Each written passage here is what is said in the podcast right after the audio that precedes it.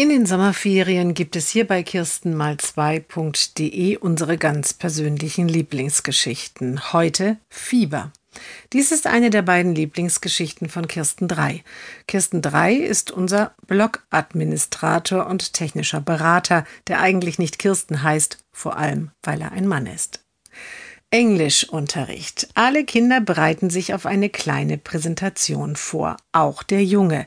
Er bastelt ein Plakat, schreibt, was er kann und lernt gemeinsam mit seinem Schulbegleiter den Text von den Karteikarten. Zu Hause sagt er zu seiner Mutter, ich habe Englischfieber. Es dauert eine ganze Weile, bis klar wird, was er genau hat. Er hat Lampenfieber. Auch seine Lehrerin spürt das.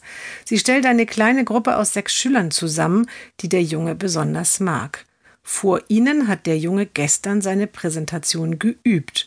Heute war er dann vor der ganzen Klasse dran. Ich hatte Angst, sagt er zu Hause. Und er sagt auch, ich hatte viel Mut.